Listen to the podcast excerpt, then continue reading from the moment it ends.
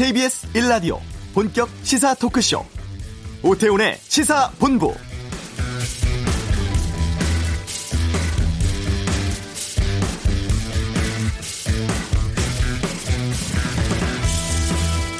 북미 간의 비핵화 협상이 교착 상태인 가운데 오는 9월 9일이 북한의 정권 수립 70주년이 되는 날입니다. 북한으로서는 가시적인 정치적인 성과가 필요한 상황이죠. 이 때문인지 이례적으로 북한이 먼저 고위급 회담을 통한 정상회담 논의를 우리에게 제안했습니다. 장소는 평양이 거론되고 있고 시일이 앞당겨질 경우 판문점이 될 가능성도 있다고 합니다. 북한이 요구하는 종전선언 내용의 구체화와 함께 미국이 요구하는 비핵화 시간표에 대한 북한의 전향적인 조치 이것들이 남북 정상회담의 만남을 통해서 풀릴 수 있을지에 관심이 모아지고 있는데요. 오태훈의 시사본부 잠시 후에 북한 전문가 연결해서 교착 상태에 빠져 있는 남북미 관계에 대해 전망해 보겠습니다. 주간 정가 이슈는 하락하는 대통령 지지율과 각 당의 주요 상황 정리하고요. 내외신 기자와 함께하는 와치독에서는 현 경제 정책에 대한 언론의 엇갈린 시선을 짚어봅니다. 골목의 전쟁 저자가 바라보는 자영업체 현실은 어떨까요? 김영준 작가도 만납니다. KBS 일라디오 오태훈의 시사본부 지금 시작합니다.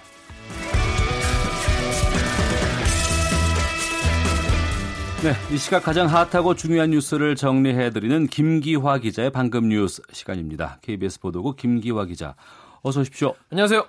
북한이 미국을 비난하는 성명을 냈다면서요? 네. 이 어젯밤에 외무성 대변인 담화를 통해서 한 건데요. 약간 좀 자세히 볼 필요가 있습니다. 일부, 그러니까 전체가 아니라는 얘기죠. 일부 미국 행정부 고위 관리들이 트럼프 대통령의 의지에 역행하면서 어. 예, 둘이 다르다는 얘기예요. 역행하면서 터무니없는 대북 제재 압박을 하는데 혈안이 돼 있다 이렇게 주장했습니다. 그러면서 IOC의 이 체육기기 반입 막힌 거 그리고 북한 정권 수립 70주년 행사에 각국의 이 고위급 대표단 파견을 막은 것 등을 이 제재의 사례로 들었습니다. 네. 이어서 또 이 북한이 지난해 말부터 이 핵실험장 폐기하고 이런 대범한 조치들을 본인들이 취해 왔는데 미국은 북핵과 관련한 모략 자료를 꾸며내서 대북 제재 강화에 명분을 조작하려 들려고, 들고 있다 이렇게 음. 말했는데요. 비핵화와 관련해서는 단계적으로 성실히 이행할 의지가 있다라고 밝혀서 앞에 단계적이라는 걸 붙인 거잖아요. 그러니까 이거는 네네. 우리가 천천히 우리 편한 대로 하겠다 이런 음. 의지가 좀 들어 있는 건데요. 미국이 요구하고 있는 선 비핵화 조치에는 안 한다 이런 입장을 밝혔습니다. 네. 고위급 회담은 다음 주 월요일 이제 3차 남북 정상회담 일자 조정을 해요. 그렇습니다. 남북 판문 나, 남북이 이제 판문점 북측 지역에 있는 통일각에서 만납니다. 고위급 회담을 여는데요. 이 3차 남북 정상회담의 구체적 일정 그리고 장소를 논의합니다. 네. 이르면 지금 이달 말이나 다음 달 초에 남북 정상회담 열릴 거라는 관측이 나오고 있는데요. 왜 그러냐면 원래는 가을에 평양 방문한다고 했었잖아요. 네. 근데 지금 워낙 지금 북미 간의 대화가 교착 상태이기 때문에 그 전에 빨리 해서 이걸 좀 풀어보겠다 이런 의지가 양측에 있지 않냐 이런 얘기도 나오고 있습니다. 네. 우리 정부는 조만간 이 조명군 조명균 통일부 장관을 대표로 하는 대표단을 꾸릴 예정입니다. 네, 그러니까 이제 정상회담 3차가 될 것 같은데 시기라든가 장소 정하는 거죠? 그렇습니다. 김희겸 청와대 대변인이 오늘 밝혔는데요. 남북 간 그동안 여러 통로를 통해서 계속 의사소통이 있었다라는 점을 강조했어요. 그러면서 여러 가지 주제를 가지고 의사소통을 하는 가운데 이번 회담 제안이 나온 거다라고 설명했습니다. 어, 시기에 대해서는 아직 남북이 고위급 만나지도 않았는데 시기를 언급하는 건 섣부르다면서도 남북이 자기 생각들이 있을 텐데 어, 이번 고위급 회담에서 얘기하면 정리될 것이다라고 말했고요. 또 판문점 선언에 가을에 평양에서 남북 정상회담 하기로 한 만큼 어, 정상회담 장소는 평양으로 하되 그렇다고 꼭 평양에 국한되지는 않는다. 어떤 장소를 북이 선호할지는 만나봐야 할 것 같다라고 얘기했습니다. 네. 이란을 방문한 이영호 북한 외무상이 미국과의 약속인 비핵화가 목표다. 하지만 미국이 적대적인 것을 포기하지 않을 것이기 때문에 지식을 보존하겠다 이런 말을 했어요. 그렇습니다. 쉽게 말해서 그러니까 우리가 뭐 물건을 내본 반출하거나 핵물질을 반출하거나 핵 뭐뭐 뭐 시설을 파, 뭐 폐기하거나 이런 건 가능하지만은 뭐 과학자들은 있, 지 않겠습니까? 그래서 언제든지 우리가 핵 음. 보유국으로 돌아갈 수 있도록 하겠다 이런 뜻인데요. 이 알리 라리자니 이란 의회 의장을 만나서 북미 간의 비핵화 협상에 대해서 논의했다고 이 이란 매체들이 어제 보도하면서 나온 내용입니다. 네. 어, 리 외무상은 이 미국을 상대하는 것은 굉장히 어렵다. 북한 입장에서도 어렵다라면서 주 목표인 이 한반도의 완전한 비핵화를 이루려면 미국이 약속을 지켜야 하는데 미국이 이걸 거부하고 있다. 이렇게 얘기했습니다. 그러면서 이제 이어서 이 미국과 협상에서 한 약속을 지키기 위해서 비핵화에는 동의했지만 미국이 아직도 이 적대 정책을 포기하지 않을 것을 알고 있기 때문에 핵 지식은 계속 보존하고 있겠다라고 말했습니다. 리 외무상은 또 새로운 정책인 경제 개발 얘기도 했어요. 경제 개발을 위해서 안보를 확보해야 하고 남한이랑 좋은 관계라고 이렇게 말했다고 합니다. 그러면서 남북 간의 이 관계를 증진시키기 위해서 도로, 철도 연결도 어, 이어질 것이다라고 얘기했습니다. 이란이 미국하고 감정이 상당히 안 좋잖아요. 그렇습니다. 이 핵 협정 같은 경우에도 지금 미국이 깼기 때문에 굉장히 지금 화가 많이 나 있는 상태인데요. 이런 상황을 북한이 약간 좀 이용하려는 것 아니냐 이런 얘기도 나오고 있습니다. 그래서 어, 라리자니 의장이 이에 대해서 이란은 미국과 여러 번 협상을 해봤는데 미국이 합의한 의무를 한 번도 지킨 적이 없다 이렇게 음. 어, 주장했습니다. 이에 앞서서 이 로하니 이란 대통령도 만났는데요. 네. 어, 리 외무상에게 국제사회는 미국을 믿을만하다고 여기지 않는다라고 이렇게 얘기하기도 했습니다. 네. 그 북한산 석탄 수입 문제가 상당히 논란인데 관세청이 수사 결과 곧 발표하죠. 그렇습니다. 어, 관세청이 지금 북한산 석탄을 러시아산으로 위장해서 반입한 업체 7곳을 기소 의견으로 어, 검찰에 송치할 것으로 전해졌습니다. 지난해 10월부터 이거 조사를 해왔다고 해요. 예. 근데 이제 이거를 정보를 입수해서 계속 수사해 왔는데 결국 9건에 대해서 조사했고 이 가운데 7건이 원산지 조작으로 확인돼서요. 어, 검찰에 송치를 한다고 어, 발표를 했습니다. 그래서 이와 관련된 업체는 어, 검찰에 송치되고 이 업체를 통해서 어, 석탄을 산 구매 구매한 남동 발전은요. 네. 북한산인지 모르고 샀다고 합니다. 음. 그래서 이거는 불기소 의견으로 결론낸 것으로 전해졌습니다. 네. 어, 김경수 도지사 특검 조사 받고 귀가를 했는데 이 소식도 좀 전해주시죠. 네, 새벽 5시 조금 넘겨서 특검 사무실 나왔습니다. 어, 김 지사 나오면서 특검이 어떤 정치적 고려도 없이 오직 진실에 입각해서 합리적이고 공정한 답을 내놓을 차례다라고 생각한다. 인사청탁 주고받은 적 없다. 경남 내려가서 도정에 전념하고 전념하고 경제와 민생 살리기에 최선 다하겠다 이렇게 밝혔는데요. 특검 앞에서는 밤새 이 시시, 지지자와 시위자 사이에 뭐 시위하는 분들 사이에 어, 뭐 대치 상태도 계속 있었어요. 그런데 한 시위자가 어, 나오는 김 지사의 옷을 그러니까 목덜미라고도 하는데 그건 정확히 조사를 해봐야 됩니다. 이걸 세게 잡아당겨가지고 제지당하고 지금 경찰에 조사를 받고 있기도 합니다. 이제 수사 기간 2주쯤 남겼는데요. 이제 마지막 수사고 조사 결과 토대로 이번 주 안에 김 지사에 대한 구속영장 청구 여부를 결정할 겁니다. 네. 양승태 전 대법원장과 그 법원 행정처에서 그 강제징용과 위안부 소송 재판 거래 의혹 이 문건도 좀 나왔었는데 네. 여기에 대한 압수수색 영장에 대해서 법원이 모두 기각을 했어요? 10건을 냈는데 무더기로 다 기각시켰습니다. 예.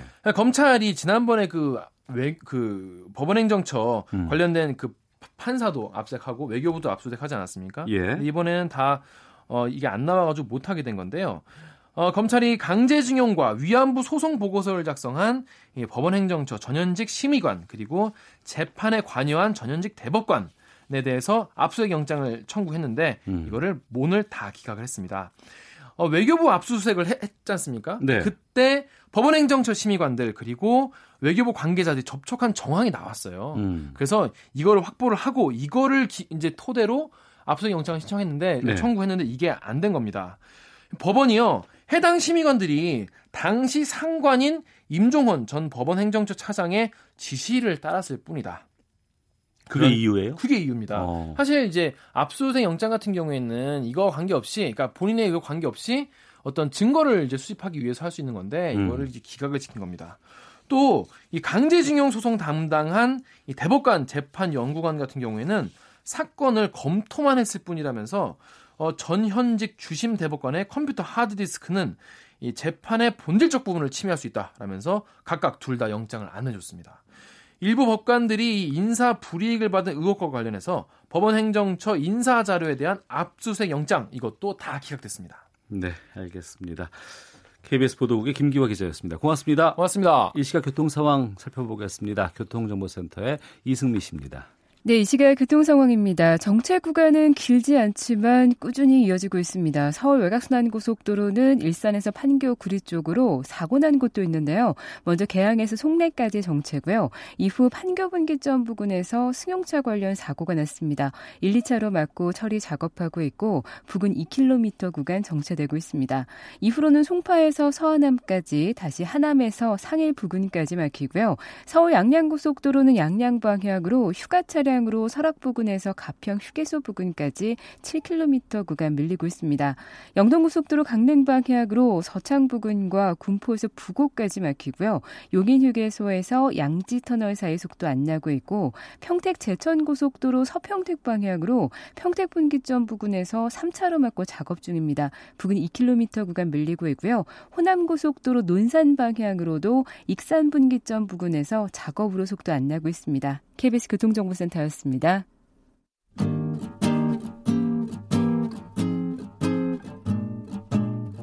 KBS 1라디오 오태훈의 시사본부 여러분의 참여로 더욱 풍성해집니다. 방송에 참여하고 싶으신 분은 문자 9730번으로 의견 보내주세요. 애플리케이션 콩과 마이케이는 무료입니다. 많은 참여 부탁드려요. KBS 일라디오 오태훈의 시사본부 듣고 계십니다. 북한이 고위급 회담을 열자고 먼저 제안을 해왔죠. 가을로 약속됐던 3차 남북 정상회담의 준비 회의 성격이 강해서 다음 주 초에 열릴 고위급 회담의 의제 여기에 많은 관심이 집중되고 있습니다. 국가안보전략연구원 조성열 수석 연구위원 연결해서 말씀 나눠보겠습니다. 안녕하십니까? 예, 안녕하세요. 예. 북한 쪽에서 이제 통지문을 날리면서 이제 회담이 열리게 됐는데 마쿠에 어떤 일이 있었을까요? 예, 이번 열리게 되면은 어, 금년 들어서 네 번째 고위급 회담이 되겠습니다. 네. 어, 이 부분이 열리기 전까지는 이제 공식적으로는 이제 북한이 어, 남북 정상회담 그리고 어, 판문점 선언의 이행 점검을 이제 들고 나왔습니다. 하지만 어, 그 동안에 지난 7월 이후 어, 폼페이오 국무장관의 방북 이후 북미 협상이 이제 교착 상태를 맞으면서 뭔가 돌파구 마련이 필요하다는 얘기가 계속되어 왔습니다. 네. 아마 그렇기 때문에 우리 측에서 어, 내부 논의를 통해서 조기 정상회담 얘기가 나왔거든요. 네. 아마 이런 물밑 저촉의 결과가 음. 어, 이번에 어, 북한이 전격적으로 제안했다기보다는 네. 그동안에 남북 간에 논의했던 결과에 대한 북한의 통보였다. 뭐 음. 이렇게 보면 될 것 같습니다. 그러니까 전격적이기보다는 그간에 논의는 됐었는데 그걸 이제 북한이 이번에 알려왔다 이렇게 이해를 해도 되겠습니까? 예, 예, 그렇게 봐야 될 것 같습니다. 예. 그러면 이제 남북 정상회담 준비하는 성격이 이번 고위급 회담이 강할 것 같은데 언제쯤 다시 만날까요? 예, 지금 이제 13일 날 고위급 회담을 통해서 날짜가 확정되겠습니다만은 어, 지금 어, 원래 이제 가을 평양 평양에서 정상회담이 얘기됐었던 것이기 때문에 예. 이번에 이제 갑자기 어, 논의가 된 어, 배경을 보면 결국은 북미 비핵화 협상에 이제 그 교착 상태를 타개하는 게 목적이라고 볼 수 있습니다. 그렇기 예. 때문에 어, 우리 정부가 오는 9월 하순에 열리는 유엔 총회 일반 토론 과정에서 어, 김정은 위원장의 참석을 지금 강력하게 희망하고 있기 때문에 음. 그런 걸 볼 때 아마 8월 하순 정도가 아마 유력하지 않을까 생각합니다. 네. 8월 하순 뭐 늦어도 9월 초. 초까지도 가는데 이제 9월 9일이 북한에 어, 정권 수립 70주년 행사가 있기 때문에 예, 예. 뭐 9월 초라 하더라도 뭐 1일이나 2일 그 정도까지 어, 될 것 같습니다. 예. 두 정상이 만나서 가장 급하게 해결해야 될 의제가 뭘까요? 어, 북한 입장에서 본다면은 아무래도 어, 지난번 판문점 선언 이행에서 어, 우리가 이제 유엔 안보리나 또 미국의 대북 제재와 공조를 취하면서 북한이 원하는 만큼 남북 경협 사업들이 이제 진척이 되지 않고 있기 때문에 네. 이런 부분의 어떤 그 난관을 좀 타개하려고 하는 게 어떤 북한의 이해관계라고 볼 수 있고요. 음. 우리 입장에서 본다면은 결국 남북 관계라고 하는 것이 북미 관계 개선이라는 어, 두 개의 바퀴로 돌아갈 수밖에 없기 때문에 어, 북한 핵 문제에 대한 돌파구 마련. 다시 말하면 지금 이제 미국이 요구하는 어, 비핵화에 대한 의미 있는 진전 조치들 이런 부분들을 또 설득하는 자리가 되지 않을까 생각합니다. 네. 아, 지난번에 그 북미 간의 정상회담을 진행하는 과정에서 한번 어그러진 적이 있지 않았습니까? 예, 그렇습니다. 어, 그때 그 이후에 이제 갑작스럽게 주말에 이제 두 이제 문재인 대통령과 김정은 위원장이 만났었어요. 근데 이번에는 이 또 약간 좀 삐걱거리는 상황에서 두 정상이 다시 만나는 게 글쎄요. 지금 상황에서 우리가 좀 중재할 수 있는 부분들이 어떨지에 대한 고민이 있습니다. 예, 지금 저는 이제 북측이 어 당초 가을 평양 정상회담보다 좀 앞당겨-가지고 어 정상회담을 논의하자고 하는 거는 좀 긍정적인 신화로 보고 있습니다. 네. 어 지난 7월 6일, 7일 이제 그 북미 고위급 회담이 사실상 결렬된 이후에 네. 어, 거의 한 달 이상 이제 어려움을 겪어왔는데 최근에 이제 좀 긍정적인 신호들이 나오고 있습니다. 음. 지난 8월 6일 어, 미국 주도로 유엔 대북제재위원회에서 어, 북한에 대한 어, 대북 인도적 지원 절차를 간소화하는 새로운 가이드라인이 채택됐고요. 또 북한은 또 그 어젠데요. 38로스에서 북한이 동창리에서 어, 미사일 발사 시설에 대한 해체 작업을 계속 진행하고 있다. 이런 이제 어, 소식들을 전하고 있습니다. 아마 이런 부분과 더해서 네. 어, 지금 쟁점으로 되고 있는 어, 북한이 요구하고 있는 종전선언 문제, 그리고 미국이 요구하고 있는 어, 모든 핵 프로그램에 대한 신고 문제, 검증 문제 이런 문제들이 조금 더 돌파구를 찾을 수 있는 이런 계기가 이번 정상회담에서 마련되지 않을까 생각합니다. 네. 남북 정상회담 간에 이제 여러 가지 약속들이 있었는데 이제 북한에서 우리한테 남북 경협 재차 촉구한다 뭐 이런 입장 나오거나 또 지금 석탄 문제 때문에 좀 우리 입지가 상당히 좀 어, 조심스러운 상황인데 예, 그- 또 대북 제재를 미국은 먼저 해체하는 일은 결코 없을 것 같기도 하고요. 지금 상황에서는 이런 상황에서 글쎄요. 자칫 뭐 해결이 나지 않았을 경우에는 우리가 좀 입장이 좀 힘들지 않을까 싶기도 한데요. 예, 아마도 지금 지난번 7월 초순에 폼페오 국무장관이 평양을 방문했을 때 김정일 위원, 김정은 위원장이 아마 그 마땅하게 선물, 줄 만한 선물이 없었기 때문에 면담을 회피한 것 같은데요. 예. 이번에 남북 정상회담이 일단 하기로 된다면 음. 어, 적어도 북한이 지금보다는 조금 더 전향적인 어, 비핵화 조치를 내놓을 가능성이 있습니다. 어. 어, 그리고 다만 이제 미국이 요구하는 수준만큼은 아니라고 보는데 예. 어, 미국이 요구하는 수준에 못 미치지만 어, 기존보다는 좀 더 전향된 조치를 내놓게 되면은 이걸 가지고 이제 우리가 또 미국을 설득하는 또 미국과 협의하는 이런 과정을 예, 거칠 거라고 봅니다. 아마 이런 것들 때문에 북한이 일단 북미 고위급 회담을 한 번 더 하기에 앞서서 음. 먼저 남북 정상회담을 통해서 우리 어, 문재인 대통령의 어떤 조언을 얻으려고 하고 네. 역할을 기대하는 게 아닌가 생각을 합니다. 예. 북한이 취할 전향적인 조치라고 하면은 예를 들면 어떤 게 있을까요? 예, 지금 이제 북한은 종전 선언에 대해서 어, 실내 구축 조치 일환으로 보고 있고요. 예. 반면에 미국은 비핵화 착수와 같이 진행되는 일단 비핵화의 아, 첫 조치로 보고 있습니다. 일단 이런 견해 차이가 있기 때문에 어, 적어도 북한 입장에서 본다면 어, 일단 비핵화의 신고 문제에서 음. 어, 지금은 이제 어, 일단 종전선을 먼저 해야만 어, 신고 문제를 논의할 수 있다고 하는 데서 조금 네. 더 나아가지고 신고 문제에서 좀 북한이 기존 입장을 본다면은 어, 핵 프로그램에 대한 일부 신고를 먼저 선행하고 음. 아, 이 대가로 이제 종전선을 요구하는 이런 정도의 이제 낮은 수준의 타협안을 아, 북한이 제시할 가능성이 있고요. 예. 이 부분은 이제 어, 북한과 미국이 직접 만나서 제기했을 때 음. 아, 미국이 바로 거절해 버리면은 어, 상당히 이제 다시 협상의 동력을 얻기가 어렵고 예. 또 미국 입장에서도 어, 북한의 어, 기존 목표보다 낮은 제안을 받았을 때 선뜻 받기도 어려운 게 사실입니다. 그렇기 어. 때문에 예. 일단 우리 정부가 어, 중간에 껴서 예. 어, 북한의 요구도 어느 정도 들어주고 또이 예. 부분을 어, 미국을 설득해서 어. 결국은 어, 미국 정부가 어, 북한의 말을 듣는 것이 아니라 예. 미국 정부 동맹의 입장을 좀 들어서 뭐 고려했다 이런 어떤 모양들을 만들 수 있는 이런 뭐 계기도 될 수 있다고 봅니다. 예.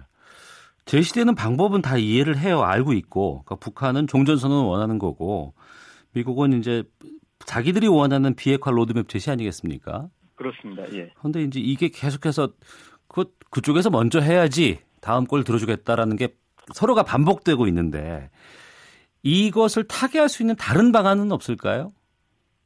아, 지금 이제 종전선언의 수위를 예. 지금 미국은 어, 종전선언을 이제 평화협정의 전당으로서 상당히 높은 수위로 좀 보고 있습니다. 예. 아, 만약에 종전선언이 채택될 경우 어, 유엔사 문제를 포함해서 어. 어, 미국이 가지고 있는 대북 군사 옵션이 제약을 받지 않을까 하는 우려가 있습니다. 예. 그래서 아마 이 부분들을 이제 어, 좀 수위를 낮추는 음. 종전 선언의 주체와 내용을 좀 낮춰가지고 어, 미국의 부담을 덜어주는 방안이 있고요. 네. 예를 들면은 지금은 이제 종전 선언을 정상 간의 선언으로 상정하고 있지만 음. 지난번 판문점 선언에 보면은 어, 정상이라고 못 박질 않았거든요. 네. 어, 그럴 경우 이제 외무장관이 할 수도 있고 음. 그 다음에 이제 그 어, 종전 선언에도 불구하고 기존의 그 군사정전 협정의 유효성을 명확하게 밝힘으로써 네. 또 북한이 우려하는 어떤 어, 비핵화 조치나 이런 용어를 빼서 어, 좀 수위를 낮추는 그 내용적으로 수위를 낮춰서 북한이 어, 또 받을 수 있는 미국이 받을 수 있는 이런 이제 중대안이 가능하다고 봅니다. 네.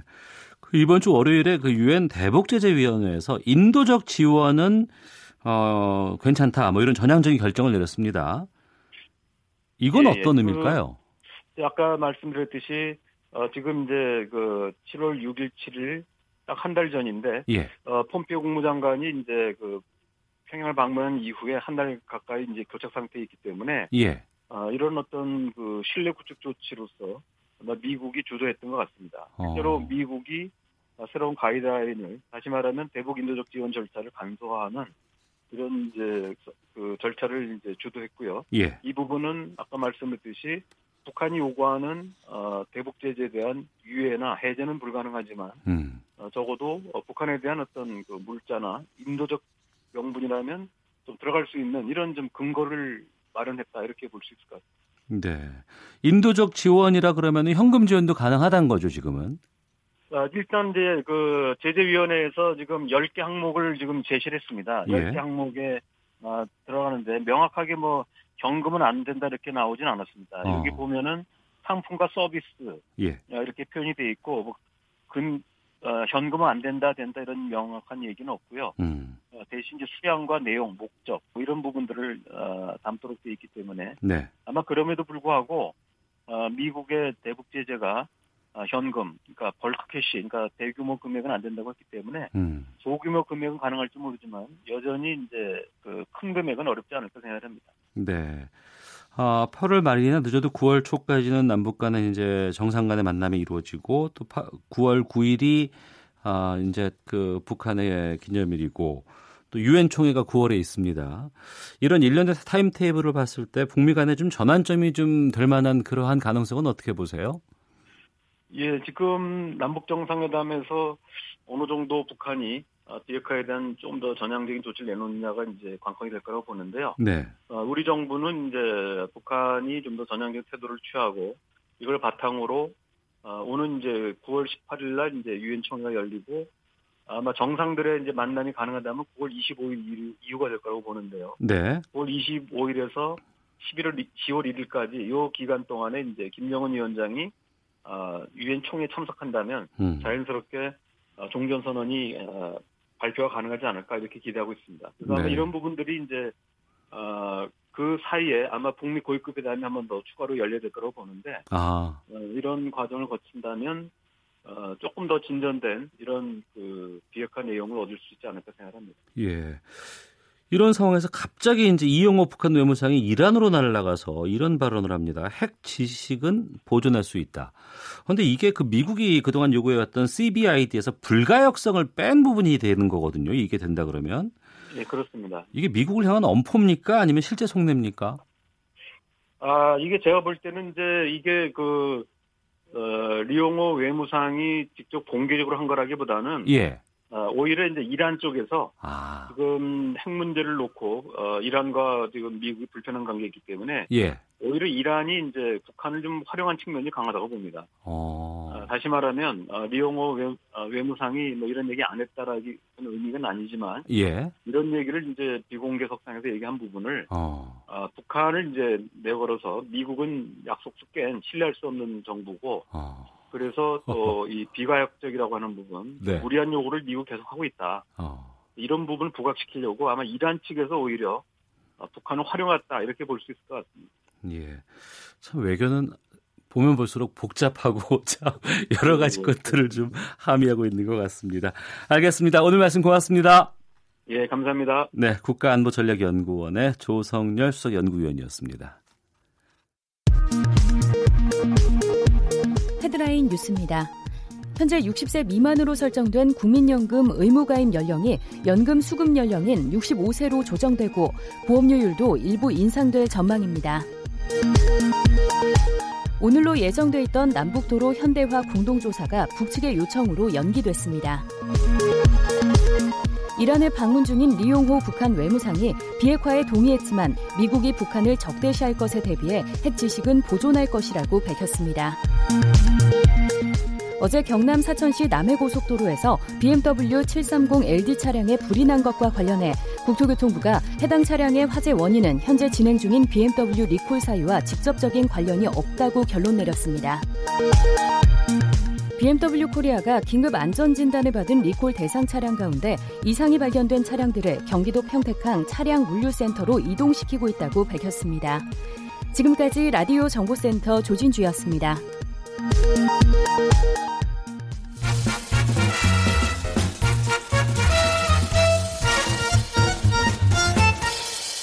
오태훈의 시사 본부. 매주 금요일 한 주간의 정치 소식 정리해보는 정가 이슈 코너입니다. 아, 이종훈 시사평론가와 함께합니다. 어서 오십시오. 네, 안녕하세요. 예.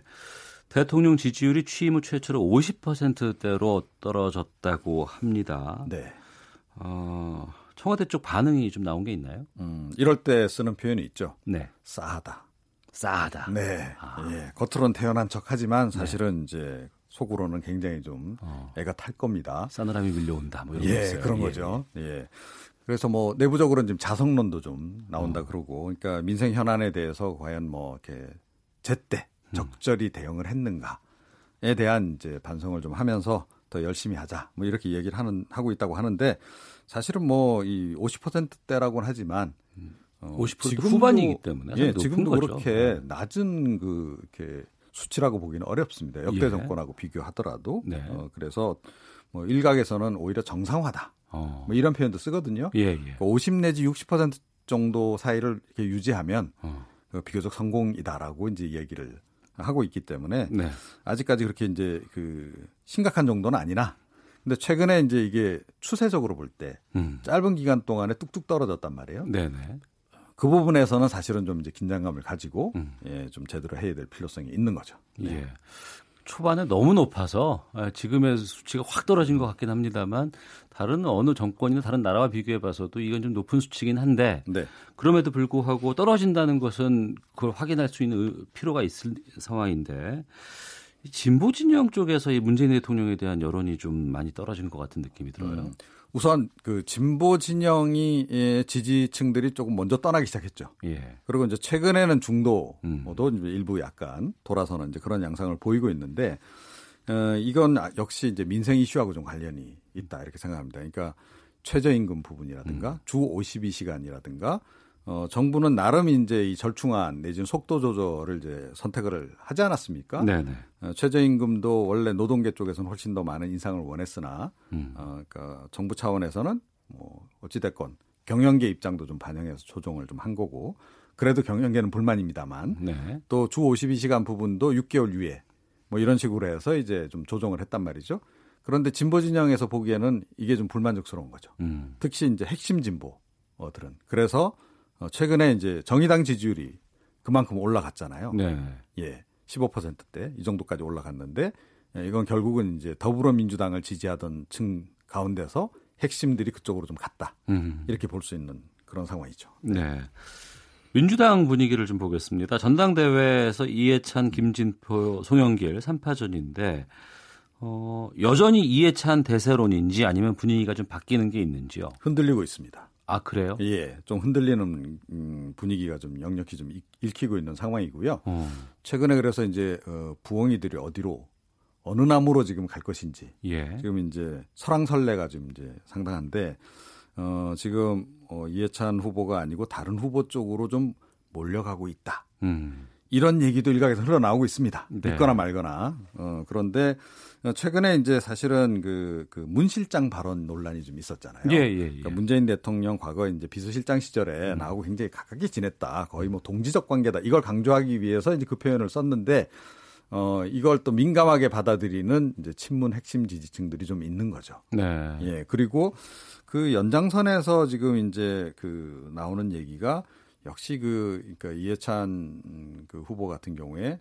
그러니까 조금 좀 부담스럽다. 음. 이 문재인 대통령하고의 관계에서 볼 때 좀 부담스러워할 수 있는 부분이 있다라는 거 같고 그리고 건강 부담스럽다는 게 세단 얘기잖아요. 음, 네, 뭐 속된 표현으로 하자면 그런 거죠. 그와 더불어서 이제 역시 이제 연령이 높으셔서 그 이해찬 그 의원이 과거 총리 시절만큼 그렇게 막 어, 총기 발랄하신 건 아닌 것 같다. 음. 약간 이런 이제 지적도 좀 나와요. 그러니까 이번에 문 실장 발언도 이건 뭐 약간의 실수라고 본다면 그러니까 이게 무심결에 이렇게 이런 발언을 하신 거 보니 그러니까 예전에 그, 그 총리 시절에 그 참 총명했던 분하고는 좀 많이 거리가 있는 거 아닌가. 어. 나이는 김진표 후보가 더 많지 않습니까? 사실은 그렇죠. 예, 사실은 그런데 어찌 됐건 뭐 그 약간의 그 건강 이상 설과 관련한 어. 뭐 기동력이 좀 떨어지신다는 얘기도 있고 어 과거처럼 그렇게 활발하게 이번에 보니까 뭐 지역 에 좀그 사실은 투어를 해야 되잖아요. 네네. 어, 전국의 당원들이 있고 하니까 그 부분도 뭐 과거만큼 그렇게 맹렬하게 안 하신다는 얘기도 좀 들리고 어, 그러면서 약간 좀 주춤한 거 아니냐. 음. 뭐 그런 이제 분석이 최근엔 좀 나오고 있는 상황입니다. 예. 네. 이해찬 후보만 말씀하는 건 아닌 것 같아서 이 김진표 손흥길 후보도 짧게 좀 짚어주시죠. 네. 어, 그래서 이제 최근에 약간 기세를 올리고 있는 분이 이제 김진표 후보죠.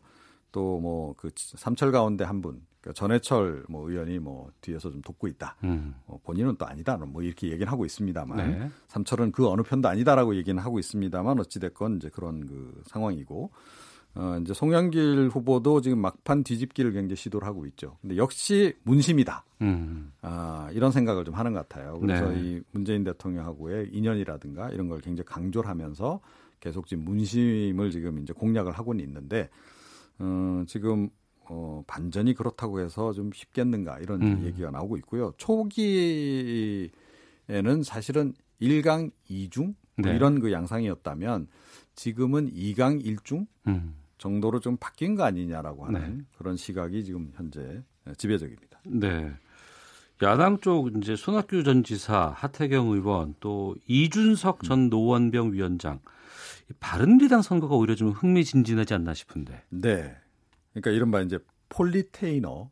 그러니까 사실은 하태경 의원은 뭐 원래 정치를로부터 시작을 했으나 예. 그러니까 연예인 출신 정치인을 이제 폴리테이너라고 보통 얘기를 하잖아요. 근데 이제 이준석 그, 그 위원장도 그렇고 또 장성민 음. 음 그전 앵커 같은 네네. 경우에도 대중적인 인기가 있잖아요. 그래서 방송에서 상당히 인지도가 있는 어 사람들이 지금 이제 대거 이번에 음. 이제 출진을 하다 보니 역시 좀 약간 관심이 좀 가는 그런 대목들이 좀 있는 거죠. 그러니까 흥행몰이가 된다. 예, 네. 나름 그팬 그룹이 좀 있거든요. 네네. 그러니까 하태경 의원도 뭐 아, 굉장히 너무 이렇게 예, 말을 적나라하게 많이 하시기 때문에 약간 거부감을 갖는 분들도 있지만 음. 그 반면에 또 이렇게 골수 지지층들도 꽤 좀 있거든요. 그러니까 숫자는 많지 않지만 어, 그러다 보니까 이제 어, 약간 좀 뜨거워지는 그런 측면이 좀 없잖아 좀 있는 그런 그 상황이고요.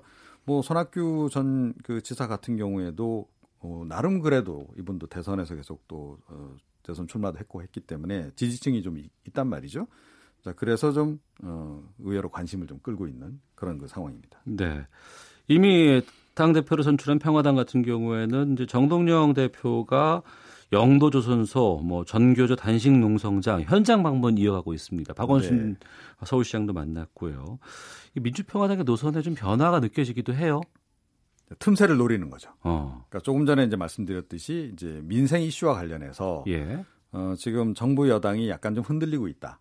아, 뭐 이제 지지층이 좀 빠져나가고 있다. 음. 자, 그 어, 틈을 보고 이제 그 빈틈을 노려서 이제 들어가는 이제 그런 그 전략을 좀 쓰고 있는 그런 거 아닌가 이렇게 좀 생각이 좀 되는데요. 네. 어, 그런데 이게 이제 어, 정동영 그 대표가 이번 그 전당대회 때 이야기했던 이른바 3단계 연대론하고 또 관련이 있습니다. 어. 일단 이제 선거구제 개편하자는 거 아닙니까? 그렇죠. 네. 그와 동시에 이제 그 개혁입법 연대. 예, 그래서 개혁 입법을 중심으로 해서 우리 이제 진보 성향 정당들이 이제 힘을 합치자. 네. 그러니까 사실은 지금 현재 그 민생 그 행보라고 하는 것은 개혁 입법 연대하고 관련이 직결이 음. 되는 그런 행보라고 네. 볼수 있고요. 그 다음 단계 이제 협치내가 가겠다는 거 아닙니까? 음. 문재인 대통령이 먼저 얘기를 하기도 했고. 네. 예. 그래서 사실은 민주평화당 쪽에서 입각하는 사람도 나오기를 바라는 마음이 좀 있는 것 같고요. 어. 그리고 그 다음 단계는 사실은 이제 3단계까지만 얘기를 하고 4단계는 얘기를 안 했는데 예. 제가 보기엔 4단계도 지금 염두에 두고 있는 것 같아요. 뭐예요? 더불어민주당과 하고의 합당이죠. 합당까지. 네. 어. 그런데 이제 그거까지를 지금 이야기하기는 좀 이르니까 예. 3단계를 얘기를 좀 하시는 것 같고 어. 협치 내각이 되면 혹시 어, 본인이 총리로 또 가실 수도 있지 않을까 이런 어. 기대감도 하시는 게 아닌가 이런 생각을 뭐 개인적으로는 하고 있습니다. 예. 네. 어, 자유한국당 하나만 좀 확인하고 마무리 짓겠습니다. 곳까지 텅 비었다고 하던데 진짜로 이렇게 비었어요? 아니 뭐 이제 이게 엄살인지 네. 진실인지 이제 음. 모르겠으나 어찌 됐건 지금 뭐 굉장히 힘들다라고 얘기는 합니다. 그러니까 이게 어 김성태 원내대표가 권한대행 대표 권한대행 할 때부터 얘기가 나왔잖아요. 그래서 네. 당사도 옮기고 음. 그러니까 그만큼 좀 어려워졌다. 실제로 그 어, 당원들이 많이 빠져나간 모양입니다. 네. 그래서 뭐 이렇게 사실 뭐 당비가 1인당 내는 돈은 그렇게 많지가 않은데 음. 이게 또 모이면 또 은근히 네. 그런 데다가 어, 이게 또 고정적으로 나가는 비용이 이제 자유한국당 같은 경우는 조직이 좀 커서 어. 좀 많거든요. 예, 예. 그리고 또 여당이다가 야당이 되면 어. 정부 쪽에 쭉 나갔던 당직자들이 다 되돌아옵니다 또. 예, 예. 예. 그 식구들 도 하루아침에 또 못 내보내거든요. 어. 자, 그런 인건비 부담. 이런 것들 때문에 지금 이제 상황이 약간 좀 어려운 것 같고 어. 그래서 이제 김병준 비대위원장도 어, 깜짝 놀랐다는 거죠. 이렇게까지 예. 어려울 줄은 몰랐는데. 어. 그러니까 알고 봤더니 굉장히 어렵네. 그러니까 예. 어 그래도 흑자 기업을 자기가 인계 받은 받은 줄 알았더니 어. 알고 봤더니 적자 기업을 인계를 지금 받은 상황인 거죠. 예. 예.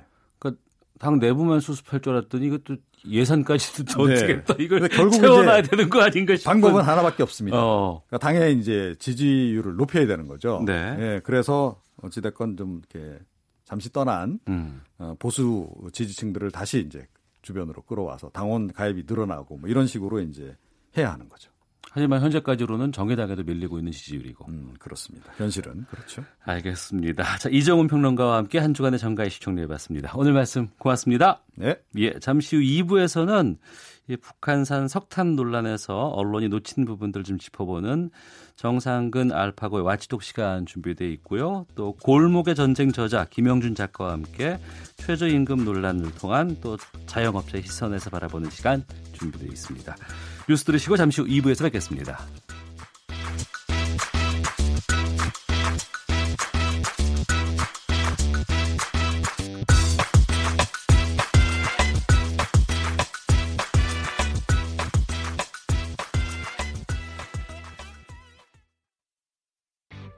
야, 아 왜? 점심시간에 뭐하냐? 자야지. 야, 그러지 말고 이거 한번 들어봐. 아, 뭔데? 지금 당장 라디오를 켜봐.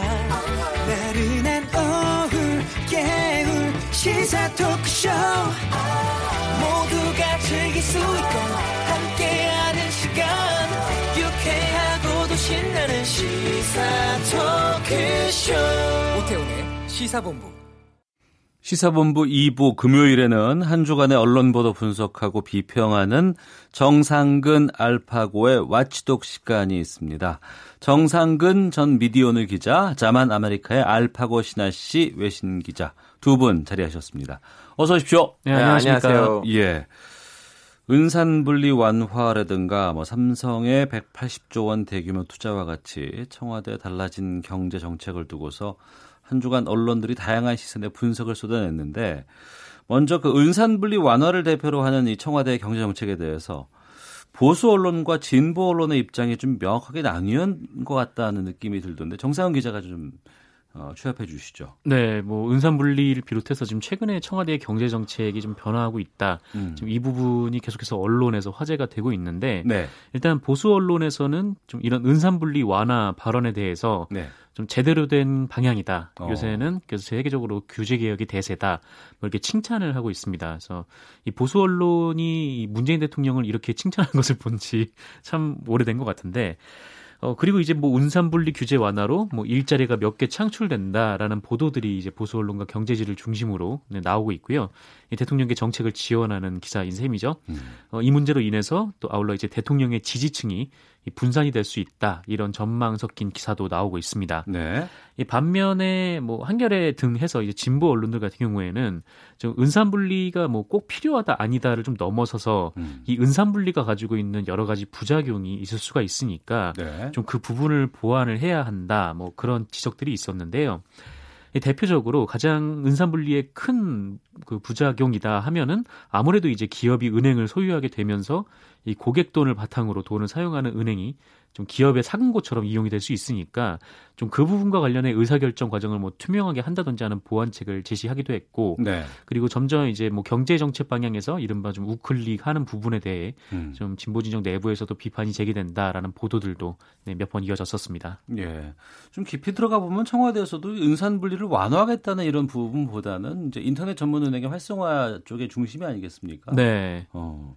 근데도 이제 이 부분이 이제 상당히 좀 부각되고 있는데 은산 분리에 대해서 알파고 기자는 은산 분리 완화에 대해서는 어떤 생각 갖고 계세요? 아니 일단은 외국인한테 은산 분리 뭔지를 물어보셔야 되지 않아요? 예, 네, 물어볼게요. 은산 분리가 뭔지 아세요? 은. 은. 은근히 기다리고 돈을 모으고 산, 싼 은행을 구매하라. 어. 어느 정도 풀었다고 생각해요. 어, 맞습니다. 갑자기 사행시가. 분리까지 갈까요? 네. 아, 분리는 쉬워요. 뭐, 쓰레기 네. 분리해서 다들 알고 있어요. 네. 예, 은산 분리 제도는 제 보기에는 한국 같은 몇 개 나라밖에 없을 거예요. 터키에서도 지금 이렇게 삼성이나 현대 같은 음. 대기업들 있거든요. 네네. 재벌들. 음. 다 각각 자기네 은행이 있고 그 은행들도 터키에서 너무 큰 핵심적인 은행, 들이거든요 어. 정부는 손대진 않아요. 네. 단 2001년 터키에서 큰 에, 경제 위기가 있을 때는 네. 터키 정부가 은행 제도를 바꾸면서 좀 약간 때로는 간섭할 수 있게끔 감시 제도로 갔거든요. 음. 그래서 한국도 언젠가 그쪽으로 갈 건데 이제 음. 점점점 가는 중이지. 네.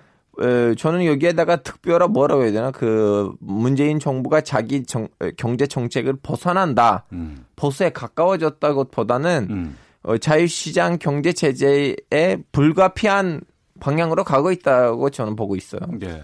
터키 국민들은 이런 경제 정책에 대해서 정부가 좀 어, 규제를 둬야 한다 아니면 음. 규제하지 말아야 된다 어느 입장이 많을까요?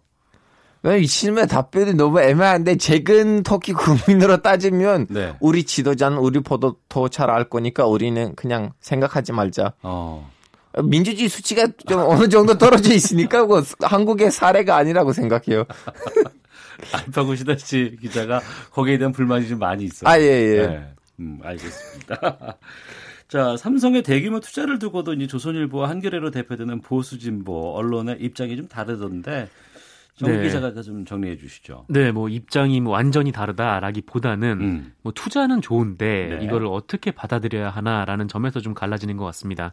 왜냐하면 사실 뭐 이재용 부회장이 조만간 대법원 재판을 받을 예정이어서 네 앞두고 있죠. 네, 그 부분이 좀 논란이 되기도 했었죠. 이 조선일보 같은 경우에는 이 신문을 보면 팔면봉이라는 작은 섹션 코너가 있는데 네. 거기에 보면 이 삼성의 대규모 투자 계획을 두고 이제 애국이다라고 칭하기도 했습니다. 음. 어, 또한 이 삼성의 발표가 이 김동연 경제부총리의 삼성 방문 이후에 좀 이루어진 것이거든요. 그래서 네. 이 김동연 경제부총리의 최근 행보를 좀 높게 평가하는 쪽도 네, 나오고 있습니다. 음. 반면에 한겨레 같은 경우에는 이 투자 계획은 좋은데 뭐 이거를 폄하할 일은 아니지만 이 과대평가할 일도 아니다 이렇게 지적을 하고 있는데요. 뭐 어차피 기업은 이윤을 위해서 뛰는 것이고 이게 일전에도 뭐 하여튼 대기업 총수의 이 사면 논란이 있을 때 어, 대규모로 투자 계획을 발표했다가 뭐 이후에 이제 철회를 한 적도 상당히 많아서 네. 이것이 좀 그 냉정하게 좀 봐야 한다. 또한 이것이 재판에 영향을 미쳐서도 안 된다. 뭐 이렇게 선을 긋기도 했습니다. 네. 이재용 부회장을 뭐 영어 이니셜로 포, 호칭한 언론이 있어요? 네, 이거 사실 좀 굉장히 오래된 논란인데 예. 이재용 부회장이 한해서 계속 JY라는 호칭을 쓰는 신문들이 많습니다. 어. 특히 경제지들을 중심으로 그런 호칭을 쓰는데요. 이 영어로 쓴다는 게 어떤 의미일까요? 사실 그동안 이제 이름을 영어 약칭으로 쓰는 거는 우리나라에서는 이제 거물급 정치인들을 대상으로 MB. 이루어져 예. 예. 예, 그렇죠. 그리고 이제 뭐 DJ, 예. JP, 뭐 어. YS 이렇게 거물급 정치인 아니면 대통령에게 이런 표현을 썼었는데 네. 이 대기업 총수에게 이런 표현을 쓰는 것 자체가 좀 이상하다. 그냥 음. 뭐 이재용 세 음. 글자고 JY는 두 글자인데 뭐 몇 글자나 차이가 난다고 그걸 굳이 제목에 JY로 쓰느냐 뭐 음. 이렇게 하는 쪽도 있고 네네. 아니 뭐 재용이니까 JY지 뭐 그게 뭐 특별할 게 아, 있냐 근데 영어로 얘기하면 좀 약간 있어 보이잖아요 그 일단 뉴스 시간 때 보면 뭐 네. 무슨 behind story 왠지 CIA의 당국이 이렇게 수사를 했는데 보고서를 제출한 느낌인데 영어로 한국말 하면 뒷담. 어. 네. 그래서 좀 약간 그런 좀 약간 우리 언론에 그런 미스가 있다고 생각해요. 순 한국말로 해야 되는데. 음, 코너가 watchdog인데. 아니, 이런 지적도 해야 된다고 생각해요. 아, 네, 그렇군요. 저는 그 지적을 애초에 했거든요. 네, 맞아요, 맞아요. 네. 첫 회 나온 감시견으로 바꾸자고 했는데, 네. 아직도 안 변했어요. 음, 안 변하고 있어요. 네. 그, JY로 경제지 쪽에서 한다. 네, 그럼 거기서 그렇게 코칭하는 이제 의도는 좀 띄우기 이렇게 봐도 될까요? 근데 사실 이재용 부회장과 관련된 경제지의 기사들이 네. 비판적인 논조가 거의 없기 때문에 음. 뭐, 그러니까 뭐 어떤 쪽에서는 이거를 너무 띄우려고 한다. 그러니까 이재용이라는 이 일종의 이제 대기업 총수를 음. 너무 이제 뭐 신격화 시키는 거 아니냐 좀 네. 이런 지적도 나오고는 있습니다. 네. 네. 어, 대법원의 판결 앞두고 있는 상황에서 이제 삼성에서 180조 원 대규모 투자를 하기로 이제 뭐 발표도 하고 이렇게 났는데 이렇게 대기업에서 여러 가지 투자를 한다는 것 이런 것 어, 알파고 기자는 어떻게 보실까요? 이제 외신이 소, 그 삼성 같은 아니면 현대 LG 같은 대기업들이 네. 대규모 투자를 할 때쯤 제일 관심을 갖게 되는 거 뭐냐면 어떤 방향으로 뭘 가지고 음. 투자를 할 거냐. 왜냐하면 그 IT가 개발, 그 발전되고 개발되면 될수록 그 시장이 형태를 바뀌거든요. 네. 뭐 예를 들면 이제는 그냥 자동차 만들면 안 되겠다. 뭐 전기차를 만들어야겠다. 음. 그러면 거기 알맞게 밑에 있는 작은 업체들은 또 이렇게 자기 그 형태를 형태를 바꾸고 새로운 개혁을 하고 그러는데 사실은 외신 기자들이 그 185억을 뭐 180조 원을 이제 투자를 한다고 안 한다는 것보다는 뭘 가지고 할 거냐, 어떤 어. 분야 할 거냐, 어떤 IT 기술을 여기 알, 그 여기에 맞게끔 이제 발전될 거냐를 가지고 뭐지 취재를 하고 음, 있어요. 그 돈의 뭐 액수나 이런 뭐 규모보다는 음. 이제 미래적인 가치라든가 산업적인 측면에 대해서 좀 네. 중점적으로 좀 보시는 미리미리 사전 준비를 해야지 어. 업체들이 어. 살아남거든요. 네. 알겠습니다. 자, 정상근 전 미디어오늘 기자, 자만 아메리카의 알파고 시나시 외신 기자와 함께 한 주간의 언론 보도를 분석해보는 감시견 와치도 코너 함께하고 있는데요. 다음 주제로 좀 가겠습니다. 북한산 석탄 밀반입 논란 어떻게 봐야 할지를 두고도 언론의 입장은 한 주간에 많이 좀 나눠졌었습니다. 네네. 정상근 기자. 네. 보수 언론들이 특히 북한산 석탄에 상당히 많은 주목을 했어요. 네, 그렇습니다. 뭐 사실 이 소식을 전하는 뭐 이러면 뭐 진보 언론이나 아니면 방송 뉴스 같은 경우에는 그냥 뭐 있는 사실, 사실 북한산 석탄이 들어온 것으로 의심이 되고 뭐 정부가 이 사실을 파악해서 조사 중이다. 음. 이 정도 전달을 했는데 이 보수 언론에서는 좀 무게감을 두고 보도를 하고 있습니다. 네. 그러니까 북한산으로 추정되는 석탄이 뭐 들어왔는데 음. 뭐 우리나라에서 아무런 조치를 취하지 않았다든지 지금 이 문제가 이제 미국과의 갈등 소지가 있다든지 뭐 제재 대상이 될 수가 있다든지 좀 이런 저런 이런 비판적인 보도들이 계속 쏟아지고 있습니다. 네. 그 북한 석탄 논란에서 우리 언론들이 놓치고 있는 게 무슨 뜻이에요? 네, 근데 사실 이 보수 언론과 그 일부 정치권의 주장이 네. 사실과 다른 내용이 좀 있습니다. 사실과 다르다? 네, 네. 어. 일단 첫 번째로 이게 북한산 석탄인데 왜 그걸 몰랐냐, 들어오는 예. 걸왜 몰랐냐라는 주장인데 예. 이게 아직 북한산 석탄인지 아닌지 이거를 지금 아무도 모르고 있는 상황입니다. 어. 그래서 뭐 북한산 석탄으로 결론이 날 수도 있다 이런 얘기가 돌기는 하지만 오늘 오후에 발표를 한다고는 하더라고요. 네, 네, 그렇습니다. 어, 그런데 뭐 지금까지는 북한산 석탄인지 아닌지 확신을 할 수가 없었던 거고 어. 지금까지 확인된 것은 뭐 위성 사진 판독을 한 결과 이 북한 배가 러시아에 가서 석탄을 내렸고 그거를 러시아 배가 와서 석탄을 실었다는 건데 예. 그런 걸로 이거를 이제 해당 석탄이 뭐 러시아산이다, 뭐 음. 북한산이다 음. 좀 이렇게 확신을 하기가 좀 어려운 상황이어서 네. 이게 처음 논란이 됐던 그 유엔 보고서 같은 경우에도 이 북한산이다라는 음. 확언된 표현은 없고 북한산 이미 확인이 된다면이라는 표현이 들어가 있었다고 합니다. 네. 어, 그리고 두 번째는 그 우리 정부가 북한산으로 의심되는 석탄을 싣고 온 것을 확인한 다음에도 뭐 아무런 조치를 취하지 않았다. 음. 지금 우리만 대북 제재 결의를 위반한 거다. 네. 이런 주장이 있는데 어, 사실 이 배들이 우리나라에만 드나든 것은 아니거든요. 그러니까 뭐 중국도 가고 러시아도 가고 일본도 갔는데 음. 이 대북 제재를 상당히 중요하게 여기는 일본 역시 이 해당 선박을 억류하진 않았습니다. 네. 정확히 얘기하면 못한 건데요. 왜냐하면은 아까 말씀드렸듯이 이게 북한산 석탄이라고 확신을 할 수가 없는 그런 상황인 게 있는 거예요. 그래서 음. 이게 다른 나라 국적의 배를 함부로 억류를 하면은 외교 문제가 될 수가 있고 네. 또 북한산임을 증명을 해야 되는 게 이 억류를 한 국가가 책임이 있거든요. 아. 네, 그래서 그거를 완전히 이 나라에서 밝혀내지 못하면 해당 선박도 억류를 할 수가 없는 좀 그런 상황이었던 겁니다. 예. 어, 그리고 이제 마지막으로 그 미국이 우리를 제재하려 한다. 그 미국과 우리가 상당히 좀 갈등 상황에 놓여 있다. 뭐 이 부분인데 예. 이 한국경제신문이 지난달 말에 이 북한 석탄 반입한 한국의 우회적 경고 보낸 미국 정부라는 기사를 써서 이런 주장을 했었거든요. 음. 근데 이 한국경제신문의 보도가 이게 미국 언론의 기사를 이제 번역을 해서 이게 싫은 건데 사실 미국 언론의 기사에는 그런 대목이 없었다라고 합니다. 그래서 어. 이 오보로 좀 의심이 되는 상황이고요. 예. 이 미국 국무부에서는 그 한국은 대북 제재에서 충실하고 또 신뢰할 수 있는 동반자다. 뭐 이런 얘기를 했다고도 합니다. 방금 말씀해 주신 그런 재반 상황에 대해서 또 정보에 대해서 또 이것이 어떤 이유 때문에 그렇고 그걸 했을 경우에 어떤 문제점이 있다라는 걸 저도 언론에서 본 적은 없는 것 같아요. 네, 근데 최근 뭐 여러 언론들을 중심으로 팩트 체크가 나오고 있는 상황인데요. 예. 뭐 그럼에도 불구하고 다음 날이 되면 또 이제 뭐 다른 언론들이 여기에 대해서 반박을 하는 음. 그런 또 기사를 내고 있고 계속 이런 체크들이 계속 오고 가고 있는 그런 상황입니다. 네. 근데 진위를 지금 이제 거의 판명이 나고 있는 상황 같은데 북한산이 맞는 건가요?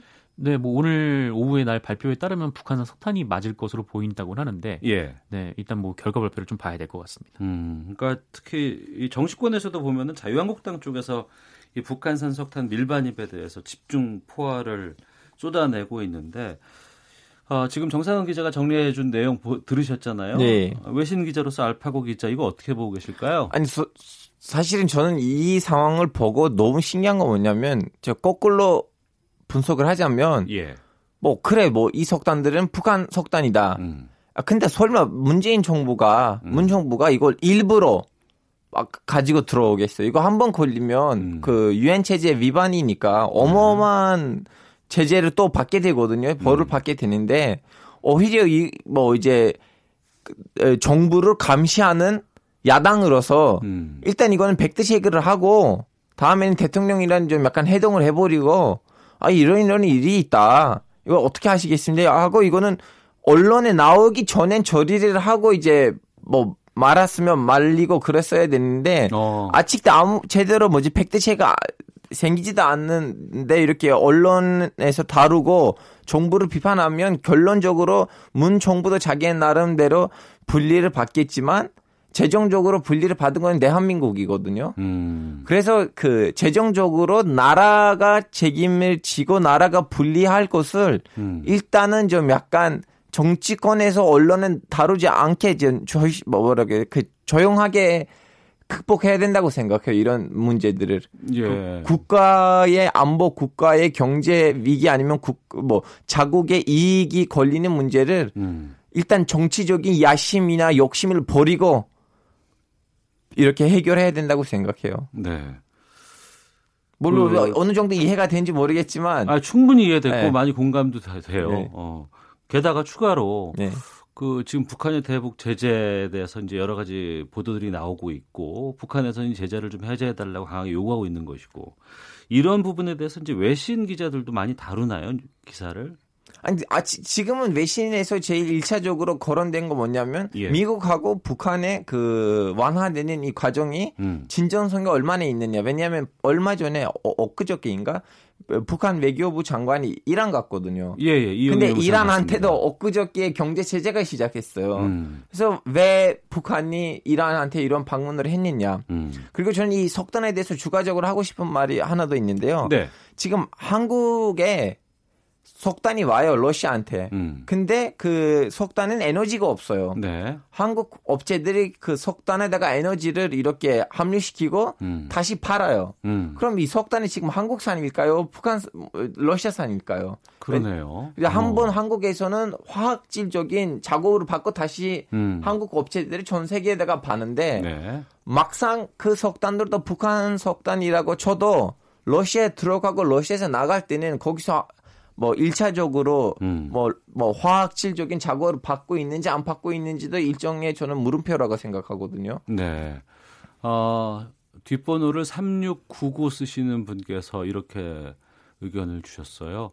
안녕하세요. 와치독 재밌어요. 터키 아저씨 이름 외우고 싶은데 복잡해서 어렵네요. 아니 알파고예요. 이렇게 제일 외우기 쉬운 이름인데. 정확한 이름은 알파고 시나씨. 시나씨 필요 없어요. 그냥 알파고. 그 로봇 있잖아요. 그 로봇. 로봇가 아니잖아요, 알파고가. 뭐 이제 뭐 뭐라고 해야 돼? 인공지능? 네. 저도 인간지능. 너무 건방진하긴 하지만. 네, 그렇군요. 자, 저희 그 감시견 와치독은 미디어 비평 코너입니다. 어, 두 분께 공이 이런 질문 드려야 될 것 같은데 이런 북한산 석탄 밀반입 논란의 본질은 뭐라고 보시는지 또 현재 남북 간의 분위기 속에서 어떻게 해야 한다고 보시는지 먼저 정상은 기자부터. 거의 뭐 알파, 알파고 기자가 얘기했던 거랑 거의 비슷한 얘기긴 한데 네. 이게 만약에 북한산 석탄인 것이 확인이 되면 음. 지금 이제 대북 제재에 구멍이 있다 뭐 이렇게 결론이 나버리는 거잖아요. 그래서 네. 이게 좀 문제가 있으면은 좀 음. 재발 방지를 해야 되는 거고 하여튼 보완을 해야 되는 건데 예, 사실 그 의혹의 배들은 이전 정부에서도 드나든 바가 있거든요. 우리나라에. 네. 그래서 음. 이거를 꼭 어느 정권이 뭐 북한과 결탁했다 뭐 이렇게 몰아가는 게 좀 너무 증거가 지금 없는 상황이어서 네. 좀 정치권도 책임 있게 의혹을 제기해야 되지만 좀 음. 언론도 이렇게 근거 없이 좀 이런 주장을 하는 것은 좀 무리인 것 같다라고 생각을 하고 네. 뭐 일단 뭐 북한산 석탄이라고 결론이 나면 그 이후에 이제 어떻게 이 대북 제재를 계속 국제사회가 공조를 한다면 어떻게 유지를 하고 지켜나갈 것인가를 좀 이제 대책 마련을 하는 게 좀 중요할 것 같고 음. 일단 언론 보도를 하는 데 있어서는 좀 차분하게 팩트를 체크하면서 나가는 게 네. 그냥 이제 주장을 받아 쓰는 보도보다는 조금 음. 더 국민들에게 도움이 되는 그런 보도가 될 것 같습니다. 네.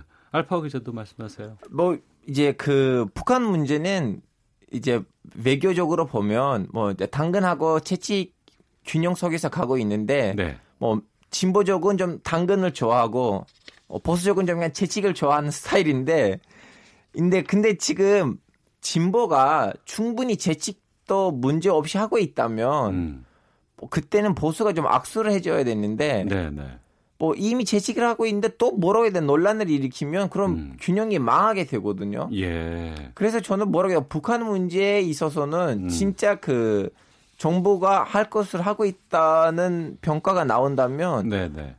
이 쓸데없이 건들리면 오히려 큰 문제를 일으키지 않을까 싶어요. 음, 외교적인 상황이라든가 여러 가지 중요한 부분들이 있기 때문에 이것은 어, 정말 중요한 것은 정치적으로 푸는 사안이 아니고 국가적인 중대사로서 판단을 해야 된다. 알겠습니다. 자, 오늘 좋은 말씀 해주셨어요. 오태훈의 시사본부 금요일 순서입니다. 정상근 전 미디어오늘 기자, 자만 아메리카의 알파고 신하 씨 외신 기자 두 분과 함께 신하 씨 진짜 버리세요. 그냥 알파고 기자. 그냥 터키 아저씨로 가시죠. 한 주간의 언론 보도 분석해봤습니다. 두 분 말씀 고맙습니다. 예, 고맙습니다. 감사합니다. 헤드라인 뉴스입니다. 관세청이 북한산 석탄을 러시아산으로 위장해 반입한 수입업체 7곳을 기소 의견으로 검찰에 송치할 것으로 전해졌습니다. 관세청은 오늘 오후 2시 수사 결과를 공식 발표합니다. 경관과 문화유산 파괴 논란이 일고 있는 제주시 비자림로 확장 사업과 관련해 공사를 일시 중단한 제주도가 종합적인 대안을 마련할 때까지 공사를 재개하지 않겠다고 밝혔습니다. 정부가 혁신 성장을 육성하기 위한 전략적 투자 분야를 곧 선정 발표합니다. 6월에도 세수 호조세가 계속되면서 올해 목표 세수 대비 진도율이 50%를 넘었습니다. 기획재정부의 월간 재정 동향 8월호를 보면 6월 국세 수입은 16조 5천억 원으로 지난해 대비 2조 4천억 원 증가했습니다. 지난달 소비자들의 최대 고민은 에어컨과 침대였던 것으로 나타났습니다. 한국소비자원은 지난달 상담이 집중된 품목은 에어컨과 침대로 폭염과 라돈 검출 파동이 각각 영향을 준 것으로 보인다고 밝혔습니다. 지금까지 라디오 정보센터 조진주였습니다. 이어서 기상청의 송소진 씨입니다. 미세먼지와 날씨 정보입니다. 오늘도 공기는 대체로 깨끗하겠습니다. 미세먼지 농도가 전국적으로 좋음에서 보통 단계를 유지하겠습니다. 다만 오존 농도가 경기 남부와 충청도, 전라도를 중심으로 나쁨 수준까지 오를 전망이어서 주의를 하셔야겠습니다. 오늘도 폭염이 계속되겠고 곳곳에는 강한 소나기가 쏟아지겠습니다. 한낮 기온이 서울, 대전 35도, 춘천, 광주 34도, 대구 33도까지 오를 전망이고요. 대기가 많이 불안정한 상태여서 오후까지 전국 대부분 지역에 천둥 번개를 동반한 소나기가 오겠습니다. 예상 강수량은 남부지방은 10에서 60mm, 중부지방은 5에서 40mm 정도가 되겠습니다. 주말 동안에도 무더위가 이어지겠고 일요일에는 남해안과 제주도 동해안 지역에 비가 내릴 전망입니다.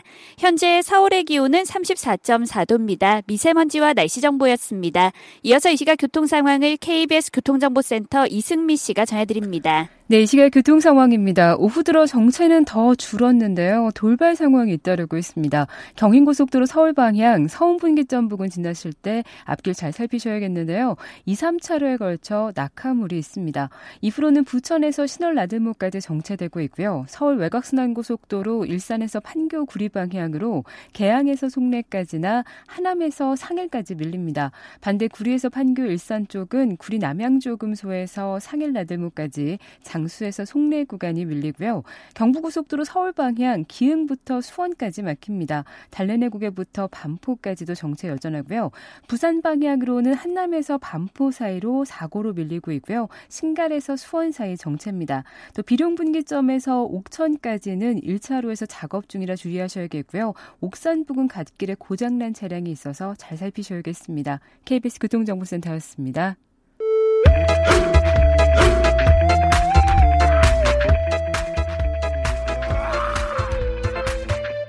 오태우래 시사 본부.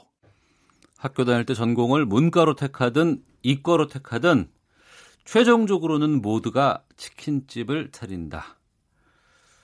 그냥 웃어 넘길 수만은 없는 농담이 아닐까 싶습니다. 아픈 현실이기도 하고요. 오늘 어, 골목의 전쟁 저자 김영준 씨와 함께 우리 자영업자들의 현실과 관련된 정책들에 대한 이야기 나눠보겠습니다. 어서 오십시오. 네, 안녕하세요. 김영준입니다. 예. 골목의 전쟁이라는 책을 쓰셨어요. 예. 어떻게 하다 이 전쟁을 다루게 되신 거예요? 아, 제가 이제 개인적으로 경제 블로그를 운영을 하고 있었는데 네. 평소 이제 관심 있던 주제라서 글을 쓰게 되다 보니까 음. 예, 출판사에서 제의가 와서 그걸 이제 책으로 내게 되는 게 바로 이 골목의 전쟁이었습니다. 이 골목의 전쟁에서의 골목은 건축 적으로 봐서의 거, 그 골목입니까? 아니면은 경제로 봐서의 골목입니까? 어, 상권이라는 개념의 그 골목이라 보시면 돼요. 이제 예. 건축으로 건축으로 보자면 우리가 얘기하는 골목은 아주 후미진 골목이나 이런 것을 얘기하는데 네. 이런 상권 쪽에서 보면 아무래도 주택 단지에서 형성되는 그런 음. 골목 상권을 얘기하는 거니까요. 네. 이 책 쓰시면서 여러 가지 것도 살펴보셨을 것 같아요. 또 자영업의 민낯이라든가 현황 같은 것들도 많이 파악해 보셨을 것 같은데 현재 우리나라 자영업자가 얼마나 된다고 해요? 어, 현재는 대략적으로 약 550만 명 정도 됩니다. 네. 우리나라 총 이제 근로자 수가 음. 2,500만 명 정도인 거를 생각을 하면은 거의 네. 20% 20%가 넘는 비중이죠. 음. 그 인구 대비 자영업자 수가 얼마 정도면 적정한데 지금 우리는 20%인 거예요? 이게 적정하다는 거는 사실 기준이 좀 없습니다. 이게 그렇겠죠, 물론. 원래 네. 어느 이제 선진국도 그렇고 어느 음. 국가든 이제 산업화를 하고 경제가 발달하면 발달할수록 임금직 일자리가 늘어나고 네. 예전에 이제 자영업으로 순회 가, 간의 수공업을 하는 사람들의 숫자는 줄어들기 때문에 음. 감소하는 현상을 보입니다. 네. 그래서 대부분의 우리가 선진국이라 부르는 OECD 국가들을 보면은 대체적으로 10% 초반 정도를 유지를 하고 있어요. 음. 미국 같은 경우는 아예 5% 6% 정도를 이제 예 보고요. 근데 우리나라는 많이 줄어서 지금 많이 줄었지만 그래도 현재 22%가 넘, 넘으니까 아직 네. 꽤 높은 수준을 할수 있습니다. 예. 최근에 글쎄요. 특히 이제 우리는 이제 음식과 관련된 자영업자가 참 많이 있고 또 쉽게 접할 수 있잖아요, 주변에서. 네네. 예. 근데 또 우리나라는 배달 문화가 상당히 발전된 나라입니다. 굉장히 발전해 있죠. 예, 그리고 요즘에는 단순히 그냥 뭐 인력으로 배달이 잘 되는 것뿐만 아니고 이와 관련된 앱이라든가 뭐 여러 가지 것들이 좀 많이 있는데 네. 이게 자영업자들에게는 긍정적인 면이에요? 아니면은 이게 더 안 좋게 될 수 있는 면이 큰 거예요? 어, 일단 기본적으로는 긍정적인 건 확실합니다. 왜냐하면은 원래는 이제 배달을 배달을 할 수 없었던 서비스가 지금 배달앱의 등장이나 이런 기술의 발전으로 인해서 모든 것이 다 배달이 되는 시대니까요. 네네. 그래서 자영업 자영업 중에서 특히 요식업 쪽은 지역에 기반한 서비스였는데 배달이 음. 된다는 건 그 권역 자체가 서비스를 제공할 수 있는 권역이 넓어지는 거니까요. 네. 그만큼 많은 소비자들한테 도달할 수 있는 게 사실이지만은 음. 또 반대의 측면에서 생각하자면은 예. 배달이 된다 하더라도 가만히 있는 사람이 하루에 세 끼 먹던 사람이 다섯 끼 여섯 끼를 먹지는 않지 않습니까? 그렇죠. 그럼 결국에는 몇 군데의 가게로만 수요, 수요와 소비가 집중할 수밖에 없는 거죠. 그러면은 음. 결국 다른 경쟁자들한테 경쟁은 더 치열하게 되고 그만 또 어려워지는 자영업자들도 많을 수밖에 없습니다. 네. 그리고 우리나라는 특히 자영업 쪽에서 이제 유행에 민감하다는 생각이 많이 들어요. 네, 많이 민감한 편이죠. 뭐가 인기가 끌면은 그런 집들이 막 생기다가 어느 날 갑자기 또 싹 없어지고. 예. 아이템으로 보면 저도 기억나는 게 뭐 찜닭집이 한참 많을 때가 있었고 굉장히 예, 유행을. 조개구이집이 상당히 많이 있었을 때도 있었고 벌집 아이스크림 이런 것도 유행을 했었고 그렇죠. 뭐 카스테라 뭐 이런 것도 있고 예, 예. 그 작가께서 보시기에 요즘에 어떤 게 요즘 그 인기가 많고 자영업의 핵심 아이템이에요? 사실 지금 정말 솔직히 말씀드리면 지금 현재 제 눈에 띄는 건 사실 보이지는 않고요. 네. 어, 지금 이것이 뜬다라고 말하기는 제가 좀 어, 어, 말씀드리기가 좀 어려울 것 같습니다. 음. 이게 경제라는 게 이제 자기 실현적인 것도 있어서 네네. 제가 말씀을 드리면은 그게 오히려 또 과, 아, 그, 아, 그렇죠. 불 붙을 수도 있고 네, 네. 오히려 또 그런 식으로 해서 확 불이 꺼져 버릴 수도 있으니까요. 어, 그렇군요. 네. 그러면 그 굳이 뭐 이렇게 핵심적인 아이템들은 아니더라도 네네. 어 이것만큼은 이제 더 포화가 돼서 더 이상은 안 늘었으면 좋겠다는 것도 있으세요? 지금은 이제 뭐 포화 상태에 있던 것들이 어느 정도 예 지금 연서 좀 안정화되는 상태를 보이고 있긴 합니다. 그래서 제가 딱히 무엇이라고 말씀드릴 수는 없을 거요 그리고 음. 포화라고 말씀을 드리면은 네. 이게 또 좀 어려운 문제가 발생할 수 있기 때문에 제가 좀 답을 하기에 좀 곤란한 부분이 있습니다. 그럼 본격적으로 질문 드릴게요. 최근에 이제 소상공인들이든가 영세 자영업자 네네. 아, 이분들과 연관되는 단어가 최저임금입니다. 예, 맞습니다. 예. 실제로 최저임금 인상으로 인해서 폐업하는 자영업자들이 많습니까? 어, 아무래도 이제 최저임금이 이제 이분들이 이제 수익에 영향을 미칠 수밖에 없을 겁니다. 예. 네. 어, 2017년 이제 2017년 외식 경영 외식업 경영 실태 조사 보고서라는 한국 농촌경제연구원에서 발간한 자료가 있습니다. 네. 그래서 여기에서 이제 외식업체들 대상으로 조사를 했어요. 음. 그래서 매출 중에서 가장 큰 비용을 차지하는 게 식재료로 약 30%를 차지하고 있습니다. 식재료. 네. 네. 그 다음으로 차지하는 게 인건비거든요. 음. 인건비가 15.6%를 차지합니다. 예. 고용 인원 고용 인건비가요. 음. 임대료는 생각보다 우리의 생각보다는 비중이 높지 않습니다. 8.2%밖에 안 되거든요. 어 그래요? 네. 어. 그래서 인, 고용 인건비가의 비중이 15.6%를 차지하는 와중에 예. 임, 최저임금이 상승한다. 그럼 음. 대부분의 경우는 최저임금으로 이제 운영을 하고 있기 때문에 그만큼 네. 비용 상승이 그대로 음. 영향을 입을 수밖에 없는 거죠. 음, 자영업자는 현실적으로 그럴 수밖에 없다. 네네. 예. 어, 말씀하신 것 중에서 이제 카드 수수료도 요즘에 참 많이 그 개선에 대한 얘기들이 많이 나오고 있습니다. 예, 맞습니다. 이 부분은 어떻게 보세요? 예, 최저임금 상승분에 대해서 이제 카드 수수료를 좀 줄이자라고 하고 있는데요. 네. 사실 네. 카드사 입장에서 보면 이것도 참 어려운 부분 중에 하나입니다. 음. 이게 왜냐하면 카드사의 수익 구조를 보시면요. 네. 이제 신용카드 서비스와 함께 금융 대출업 두 가지 카드론 같은 금융 대출업이 있거든요. 음. 현재 신용카드 쪽 이제 신용카드 서비스의 수익은 사실상 거의 없다고 보시면 됩니다. 아 그래요? 네, 정부 쪽에서 이제 정부 측에서 예전부터 해서 수수료 인하 정책을 하면서 이쪽의 음. 수익성은 다 잠식이 된 상황이고 네. 현재는 그래서 주로 카드론 같은 금융 대출업을 통해서 통해서 수익을 내고 있거든요. 음. 근데 여기서 신용카드 서비스에게 카드 카드 수수료를 줄인다는 것은 네. 더 그만큼 더 비용을 감소하고 적자를 감소하려는 건데 음. 사실 이게 좀 그렇게 너희들 보고 적자를 감소해라고 거대 카드사한테 하기는 좀 어려운 부분이 있습니다. 또한 가지 음. 문제는요. 네. 이 신용카드 그 서비스의 적자를 줄이면 결국에는 카드사는 혜택을 줄여야 돼. 카드, 카드, 신용카드에 대한 혜택을 줄여야 되는데요. 네. 소비자는 또 딱히 또 혜택을 줄이는 건 좋아하지 않습니다. 음. 이런 부분 때문에 좀, 좀 곤란한 부분이 있습니다. 전체적인 소, 소비자들의 입장으로 봤을 때는 문제점들이 생길 수도 있으니까 네. 이것만 가지고 해결하기는 쉽지 않다. 예, 맞습니다. 예. 이런 뭐, 뭐, 임대료, 카드 수수료, 뭐, 가맹점 수수료 이런 것들도 뭐, 여러 가지 얘기들이 많이 나오고 있는데 이런 이슈들 외에도 이 소상공인들이 좀 겪어왔던 어려움들에는 어떤 것들이 있을까요? 기본적으로 이제 높은 경쟁 강도가 이제 이 자영업계의 가장 큰 문제점이라 할 수 있거든요. 편의점은 너무 많고 치킨집도 너무 많고. 예, 많고 포화돼 있고 시장 크기는 한정돼 있으니까요. 어. 이게 뭐 물론 자영업자의 비중은 과거보다 줄었습니다만은 사실 예. 경쟁 환경 자체가 지금 이제 많이 달라졌거든요. 음. 예를 들어 이제 많은 사람들이 가게에서 물건을 사는 게 아니고 네. 인터넷으로 네. 물건을 주문, 구매하지 않습니까? 그러네요. 예. 그럼 그만큼 가게를 들러서 물건을 사는 사람이 줄어들기 때문에 당연히 음. 매출은 감소할 수밖에 없죠. 네. 그다음에 요식업 같은 경우에도 옛날엔 배달이 되지 않던 게 지금 배달이 되니까 음. 더 경쟁은 심화되고 있고요. 음. 그리고 HMR로 뭐 HMR이라고 이제 가정 간편식을 합니다. 네, 네. 뭐 마트 같은 데 가서 보셨으면 아실 겁니다. 간편, 간편하게 3분만 돌려 먹으면은 나온다는 게 지금 요리들이 굉장히 너무 많지 않습니까? 아, 그러네요. 뭐 국, 즉석국 뭐 이런 거 참 많이 있고 그래요. 예, 예, 예. 요리도 되는 경우도 있고. 예, 꽤 그리고 꽤 수준이 올라왔기 때문에 어. 또 그것들이 일반 이제 자영업자들하고 또 경쟁 상황이 되는 거죠. 아, 그렇군요. 그런 환경의 변화가 점진적으로 이루어졌기 때문에 네. 더 자영업자 비율은 감소하더라도 경쟁은 음. 저 치열해질 수밖에 없는 상황입니다. 사실 이 경쟁 때문에 자영업자들이 굉장히 힘든 거죠. 네. 이 골목의 전쟁 책을 보면은 미디어에서 사고 치는 경우, 프랜차이즈 본사가 사고 치는 경우 이와 같이 이제 문 닫게 만드는 이유들로 외교 외부적인 요인들 많이 지적해 놓은 거 있던데. 외부적인 영향, 외부적인 문제도 이제 영향을 끼치긴 합니다. 예를 네. 들어 대만 카스테라 같은 경우는 이제 어떤 방송 프로그램이 이제 시발점이 되었죠. 어. 그런데 사실 대만 카스테라 같은 경우는 이미 포화 상태에 이르렀기 때문에 그렇게 될 수밖에 없었던 거죠. 음. 또, 또, 다른 걸로 이제 대, 프랜차이즈 쪽 본사나 네. 오너들이 뭐 사회적 무리를 일으켜가지고 매출이 깎이는 경우가 있습니다.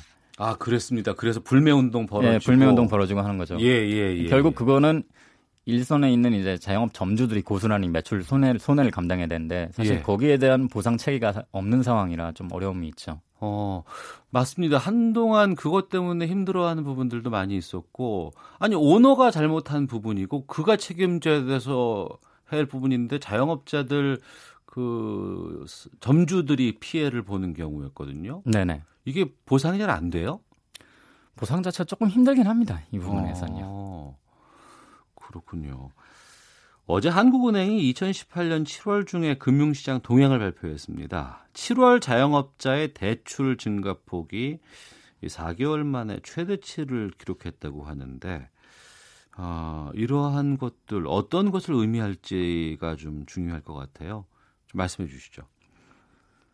어, 제 사업을 하시는 분들은 모두 다 경험을 하, 하셨겠지만은 네. 이제 매출이라는 게 늘 일정하게 가는 거 아니지 않습니까? 월급 음. 월급을 받고 사는 셀러리맨들이야 매달 동일한 월급을 받지만은 사업의 경우는 워낙에 변동성이 있기 때문에 월별 매출도 차이를 보일 수밖에 없죠. 계절에 따라 차이도 생기고요. 음. 그렇기 때문에 항상 이제 운전 자금에 여유를 두고 이제 운영을 해야 되는데요. 거기에 네. 상당히 많은 도움을 준 게 사실 대출입니다. 음. 그렇기 때문에 이제 대출이 대출이 다른 분은 요즘 요즘 이제 정부가 많이 규제를 건 게 가계 대출이 너무 많기 때문에 주비자라는 거지 않습니까? 네. 기본적으로 가계 대출을 많이 쓰는 사람들 중엔 자영업자들도 굉장히 많거든요. 어. 결국에는 그러니까 자영 업자들이 가계 대출을 통해서 이제 어, 일을 영위하는 경우가 많다. 네. 어. 두 가지 보통 이제 자영업자는 두 가지 다 받습니다. 이제 뭐 이제 가계 대출 일반적인 가계 대출을 통해서도 받고요. 사업자 예, 사업자 대출을 통해서도 받고 둘 다 받고 있는 상황입니다. 근데 이런 경쟁 상황이 심화되고 음. 그다음에 가계 대출을 이제 어느 정도 이제 제한하는 정책을 사용하면서 다른 쪽으로 이제 대출을 돌릴 수밖에 없는 상황이죠. 네. 최근 가계 대출을 많이 좀 규제했잖아요. 네네. 이 풍선 효과가 좀 발휘된 것도 아닐까요? 아마 그런 영향도 없지 않을 거로 저는 생각합니다. 이제 예. 운전 자금이 어느 정도는 필요하기 때문에 사실 음. 한쪽을 줘버리면은 음. 어떻게 방, 어떤 방식으로 다른 다른 쪽에서 자금을 조달 조달해야 될 필요가 있으니까요. 네. 아무래도 그렇기 때문에 다른 음. 방식으로 다, 자금을 조달하는 풍선 효과가 발생하지 않나 저는 생각을 합니다. 네. 이렇게 어렵다고는 합니다만 글쎄요 또 직장 생활을 경험하지 않는 젊은이들 최근에 네. 어, 취업 문이 좁고 경쟁도 심화되다 보니까 창업으로 일을 시작하는 경우도 종종 오곤 있습니다. 젊은 자영업자들이 모여 있는 뭐 어, 홍대 앞이라든가 뭐 상수, 망원, 뭐 경리단길 이런 데도 이제 젊은 사람들이 많이 모이는 곳인데 이 골목 상권에서 자영업하는 분들이 좀 겪는 어려움은 또 어떤 것들이 있어요? 아무래도 동네 쪽의 아파트나 이런 상권보다는 그런 이제 유흥 상권 쪽은 경쟁이 더 치열할 수밖에 없으니까 음. 그만큼 폐업, 폐업률도 좀 더 높고 위험도 사실 조금 더 큽니다. 네. 들어간 자본도 더 필요하고요. 여기서 사실 이제 아까 말씀하신 직장 생활을 하지 않은 이제 젊은이들이 음. 일종의 청년 창업이죠. 네네. 네. 하는 게 좀 위험성 중에 하나가 이 이분들은 사실 사회 경험이 그렇게 별로 없기 때문에 이런 식으로 창업을 할 경우는 다른 이제 30대 다른 이제 직장 생활을 경험하고 창업을 한 분에 비해서 폐업률이 조금 더 높습니다. 어. 그렇기 때문에 아마도 이 경쟁이 아무래도 더 치열한 데 들어가서 경험 없이 덤벼드는 거기 때문에 네. 한계에 부딪혀 가지고 망하는 경우가 더 많다는 거죠. 청년 어. 창업이 사실 좀 문제점 중에 하나입니다. 예. 그 SBS인가요? 타 방송사에서 이제 뭐 여러 가지 그 음식점 골목 식당 뭐 이런 거 나오고 하긴 하는데 보면은 준비 없이 뛰어드는 사람들에 대해서 이제 걱정하는 뭐 목소리도 좀 많이 나오고 있는 것 같고. 네네. 그것도 쉽게 창업할 수 있는 문화가 좀 많이 있다는 것도 좀 어려움으로 좀 작용할 수도 있겠어요. 예, 맞습니다. 쉽게 창업하면 그만큼 진입이 쉬워지고 네. 그만큼 더 경쟁은 치열해지니까요. 음. 그리고 이제 그 골목 상권이라는 곳이 원래 좀 낡은 주택들이 밀집된 그런 지역이잖아요. 맞습니다. 근데 이런 쪽으로 확산되는 것이 제가 봤을 때는 네네. 임대료가 싸서 그런 쪽으로 가는 것인지 아니면 또 최근에는 그런 낡은 주택들이 많은 곳이 오히려 이런 상권을 활성화하기에 참 용이한 곳이다라는 측면도 있거든요. 네. 어느 쪽이라고 보세요? 사실 둘 다 맞습니다. 일단 어. 저렴한 조건이기 때문에 네. 일단 두 가지는 일단 저렴한 조건이기 때문에 음. 좀 아이템을 가지고 있는 사업자들이 진입하기 굉장히 유리한 조건을 가지고 있고요. 예. 그것도 발달하면서 그런 식으로 그런 그 지역들이 뜨기 시작하면서 더 많은 사람들이 몰려들고 있기 때문에 음. 또 확, 상권 자체가 더 커지기도 좋고요. 예. 상당히 좋은 조건입니다. 어. 근데 그렇게 해서 좀 뜨고 새롭게 사람들에게 각인이 되고 어 거기 요즘에 가봤어 정말 좋던데 하면은 또 고스란히 시간이 지나면 임대료가 오르고 임대료 오르죠. 또 젊은 사람들 잘 되는 상가들은 또 이제 자리를 뜰 수밖에 없는 것이 반복되잖아요. 예, 맞습니다. 예. 이거 어떻게 해결해야 될까요? 아, 사실 이 부분의 해결은 정말 좀 어렵긴 합니다. 예. 이게 여러 이제 여러 이제 경제 주체들이 얽히고 얽힌 문제라서 사실 음. 쉬운 문제는 아니고요. 예. 사실 이런 걸 젠트리피케이션이라는데 네. 이게 우리나라만 있는 현상은 아니고 해외도 똑같습니다. 네. 음. 네. 우리 해외 해외에 비해서 우리나라가 너무 단기간에 빠르게 네. 이제 일이 벌어져서 그런 거죠. 음. 이, 이 부분을 해결하기 위해선 기본적으로 이제 정부 정책이 장기적으로는 더 능력 있는 사업자가 오래 영업할 수 있는 환경을 조성해야 되지 않나라고 저는 생각을 하고 있습니다. 네. 좀 현재 임차인을 보호할 수 있는 정책적인 기반에 대해서는 어떤 입장이세요? 아직 이제 점점 더 많은 제도들이 생겨나고는 있는데요. 사실 네. 아직은 여전히 부족한 부분이 많다고 생각을 합니다. 음, 구체적으로 말씀드리면 예를 들어서 지금 현재 이제 임대차 이제 계약 기간은 이제 5년으로 딱 한정이 되어 있습니다. 5년이 예, 예. 지나면은 완전히 임대인은 새롭게 이제 계약서를 내밀 수 있는데 이때는 임대료가 사실 크게 뛰게 돼 있거든요. 예. 보통 뭐 원래 한 몇 원래 얼마 안 했던 그 임대료가 몇 배씩 뛰었다라는 뉴스가 나온 거 보면 대부분 다 이 경우에 해당합니다. 5년 음. 만기가 지났기 때문에 네. 이런 경우에 해당되거든요. 만약 그 거기서 사업하는 사업자가 능력이 있는 사업자고 더 5년, 10년 이상 일을 할 수 있는 사람, 이라면은 음. 거기서 더 길게 일할 수 있게 제도적으로 보장, 보장을 해주는 게 사실 좀 필요한 부분이라 생각합니다. 네. 자영업은 노력만으로 되는 건 아닌 것 같다는 생각이 들기도 하고 여러 가지 장사적인 수완도 중요할 것 같고 아이템도 중요할 것 같고. 네네. 어, 골목의 전쟁의 저자로서 자영업 어떻게 하는 것이 가장 좋습니까? 아니면 어떻게 해야 된다고 보시는지? 일단 좀 준비를 많이 해야 되는 건 사실이라 봅니다. 이제 예. 통계청 조사에 따르면은 신규 신규 자영업자 중에서 자영업에 들이는 기간이 3개월 미만 3개월 자영업 준비 기간이 3개월 미만인 사람의 비율이 50%가 넘습니다. 음. 6개월 미만인 경우는 70%가 넘고요. 사실상 예. 거의 대부분이라 할 수 있습니다. 대부분 그 일을 해보지 않은 사람들이 하는 건데 이 기간은 굉장히 부족한 부분이 있습니다. 좀더 음. 많은 많은 것을 살펴보고 트렌드를 살펴보고 또, 또 상권 분석도 열심히 하고 그렇게 진입을 했으면 하는 바람이죠. 알겠습니다. 골목 전쟁의 저자 김영준 작가와 함께 자영업자의 여러 가지 문제들 살펴봤습니다. 오늘 말씀 고맙습니다. 감사합니다.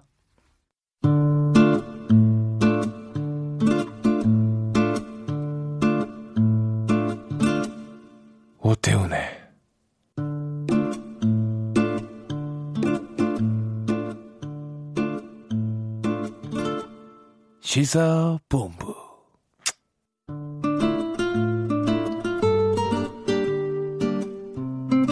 금요일 야구 하나만 깊게 파보는 시간 팔도광산 야구광산 스포츠 동아의 강산 기자와 함께합니다.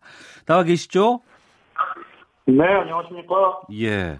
프로야구가 다음 주 목요일 16일을 기점으로 한 2주간 휴식기를 가집니다. 아시안 게임 때문인데 그래서 이제 아시안 게임 얘기부터 좀 해볼까 해요. 이번 아시안 게임 경기 방식이 어떻게 됩니까? 네, A조와 B조로 나눠서 예선을 치릅니다. 26일부터 리그가 진행이 되는데요. 한국은 대만과 인도네시아, 홍콩과 함께 B조에 속했고요. 여기서 조 1, 2위를 차지하는 팀이 슈퍼라운드에 진출합니다. 이 슈퍼라운드에 특이한 점이 있습니다. 조별리그 1위 팀은 1승, 2위 팀은 1패를 안은 채로 다른 조에 속했던 두 팀과만 경기를 해서 순위를 매기고 결승 진출팀을 가리게 되거든요. 네. 그런 점에 있어서 그 조별리그에서 1위를 차지하는 게 굉장히 중요해졌습니다. 네. 타이완과 우리가 첫 경기에서 만나는데 여기 세잖아요, 여기가. 네, 그렇죠. 가장 강력한 라이벌과 여기 첫 판에서 붙게 됐는데요. 하지만 예전처럼 대만이 초특급 멤버를 들고 나온 것은 아니라는 점이 그나마 좀 다행스럽다고 할 수 있습니다. 네. 대만의 전력이 어떻고 주요 선수 누가 있는지요? 지금 NC에서 뛰고 있는 왕웨이중 선수 있죠? 예. 이 선수가 대만의 실질적인 에이스로 보시면 됩니다. 어. 그 메이저리그 경력도 있고 이전과 같은 대만이 최정예 전력으로 나오지 않는다는 점에서 한국전에 왕웨이중이 등판할 가능성이 상당히 높은 상황이고요. 일본 요미우리 2군에서 뛰고 있는 랴오런레이 선수 이 투수인데요. 이 선수도 굉장히 빠른 공과 변화구의 움직임이 좋은 선수로 평가를 받고 있습니다. 이 선수 정도가 경계 대상이라고 볼 수 있고 뭐 과거에 린지션과 워렌원, 워진린, 천관이 그리고 장타리 션과 같은 월드 클래스급 선수는 이번에 나오지 않는다는 점이 눈에 띄죠. 네. 강상 기자 지금 소리가 좀 많이 울리니까요. 전화기를 좀 가까이 대고 좀 말씀을 좀 부탁드릴게요. 예, 알겠습니다. 예, 예. 자, 그리고 이제 아시안 게임 하면 한일전에 우리가 많은 관심을 두게 되는데 일본은 현재 다른 조에 속해 있고 뭐 준결승이라든가 결승전에서 붙겠죠? 그렇죠. 물론이죠. 그리고 인천 아시안 게임에서는 우리가 일본과 붙을 기회가 없었는데요. 사회인 야구 선수들이 나온다고 잘 알려져 있습니다. 그래서 일본은 상대적으로 좀 수원한 팀이라는 인식이 깔려 있는 게 사실이죠. 예. 그런데 일본의 사회인 야구팀 실제 전력은 어때요? 그 사실 수원할 수 있다는 시각들이 많은데 제가 취재한 결과 전혀 그렇지 않다고 합니다. 저도 그래서 이번 일본 대표팀에 굉장히 관심 있게 보고 있고 지금도 일본 현지에서 좀 이와 관련해서 취재를 하고 있는데요. 네. 프로에 진출할 만한 선수들이 있다는 게 현지의 반응입니다. 만약에 한국이 일본과 만난다면 절대 방심해서는 안 되고요. 당장 인천 아시안 게임에 나왔던 일본 사회인 야구 선수 중에 지금 일본 프로야구에서 자리를 잡은 선수도 상당히 많거든요. 오릭스의 내야수 니시노 마사이로, 지바롯데의 선발 투수 세키아 료타, 그리고 히로시마의 가토 다카유키 등이 그 선수들입니다. 네. 우리 프로 선수하고 비교해 보면 실력 차가 어떨까요? 냉정히 말해서 한국 프로야구의 1군과 1.5군 사이의 레벨이라고 볼 수가 있겠고요. 프로 진출에 앞서 사회인 야구 팀에서 기량을 다듬는 선수들이 상당히 많습니다. 올 시즌에 프로에 입단하자마자 주전 유격수를 꿰찬 지바롯데의 후치오카 유다이와 2014 시즌 퍼시픽 리그 신인왕이었던 이시카와 아유무도 사회인 야구팀 출신이에요. 한마디로 사회인 야구보다는 실업리그에 가깝다고 할 수 있습니다. 네. 2006년 도아아시안 게임 때 우리가 일본 사회인 야구팀에 졌었잖아요. 네, 그때 오승환 선수가 조노 히사유시에게 동메달 결정전에서 3점 홈런을 맞고 졌었는데요. 그 조노가 지금 요미우리의 핵심 타자이자 일본 대표 선수입니다. 아시안 게임에서 일본 야구를 쉽게 봐서는 안 된다는 증거고요. 현지에서도 좀 취재를 해보니까 일본이 프로 선수들을 내보내진 않지만 은근히 기대를 하고 있다고 하고요. 프로팀 스카우트들도 굉장히 관심을 갖고 지켜보고 있다고 해요.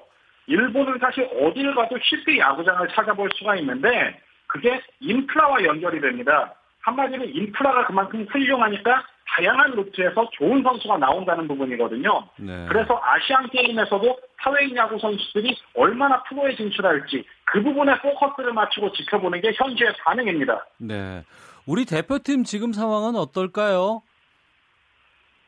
지금 대표팀이 뭐 박건우 선수와 최정 선수 등 교체 선수들을 그 부상 선수들을 교체하겠다는 방침을 일단 세운 상태입니다. 네. 이 선수들을 그 이 선수들의 교체는 8월 18일 소집일 이전까지 이뤄질 전망이고요. 지금 교, 부상 선수들뿐만이 아니라 성적이 좋지 않은 선수들도 면밀한 검토를 통해서 교체를 시도해보겠다는 게 대표팀의 입장입니다. 알겠습니다. 고맙습니다. 감사합니다. 네, 스포츠 동아의 강산 기자였습니다. KBS 일라디오 콩심기 대축제 퀴즈 이벤트 많은 분들께서 참여를 해주셨습니다. 어, 커피 상품권 받으실 40분의 명단을 저희가 다음 주 월요일까지 오태훈의 시사본부 홈페이지에 올려놓도록 하겠습니다. 오태훈의 시사본부 오늘 준비한 소식은 여기까지입니다. 다음 주 월요일 12시 20분에 다시 인사드리겠습니다. 안녕히 계십시오.